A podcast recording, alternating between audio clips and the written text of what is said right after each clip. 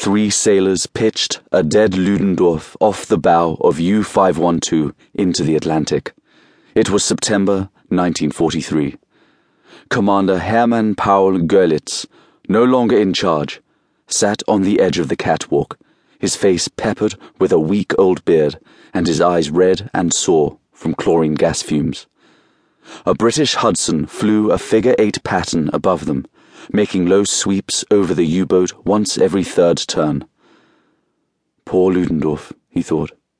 There was no eulogy or singing, no Auf einem Seemannsgrab da blühen keine Rosen, or blowing of the boatswain's whistle.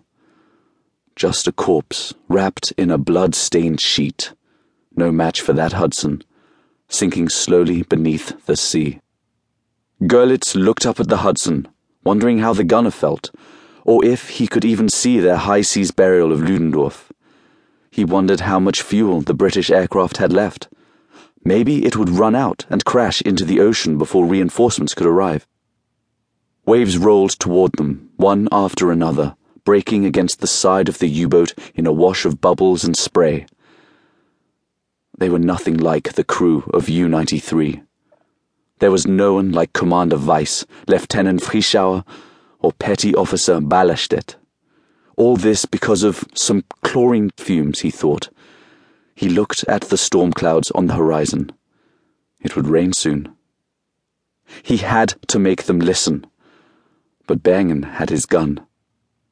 He got to his feet and walked toward the conning tower, gazing at his crew. He couldn't let this happen.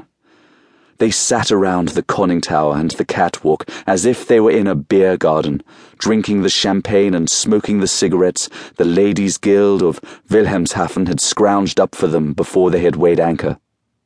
As he approached the tower, his face was grim and set.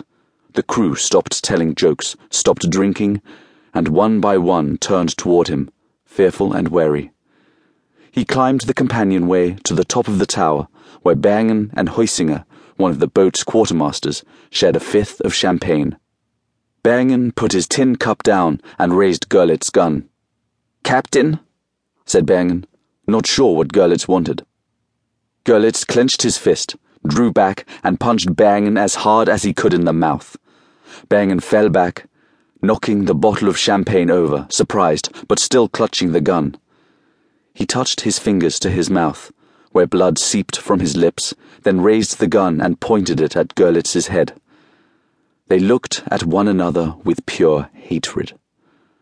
The Hudson made another low sweep over the U boat. Go ahead, Bergen, shoot. I'd sooner be dead than surrender a boat like this. Bergen held the gun unsteadily, looked as if he were about to fire, then lowered it, losing his nerve.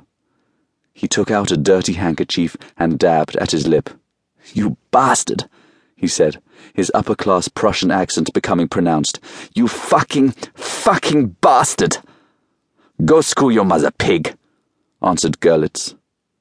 Goerlitz turned around and looked at his men. Listen, all of you! If they no longer obeyed him, at least they still feared him. They turned. Lieutenant Bergen looked on warily. Men, what is happening here is unworthy of the Kriegsmarine and especially the Unterseewaffe. Lieutenant Bergen is capitalizing on your fears to save his own worthless skin. We sank a tanker and that's something you can all be proud of. Then we were attacked. We were depth charged. We sustained battery damage, and we stayed under for 12 hours, and that's something you can all be proud of as well. But we had to surface and that Hudson was there, waiting for us, and Ludendorff was killed. Bad luck, but we must fight against our bad luck now. When you joined the Unterseewaffe, you all took an oath. And though the conditions of our search and destroy mission have been difficult, I must remind you of that oath.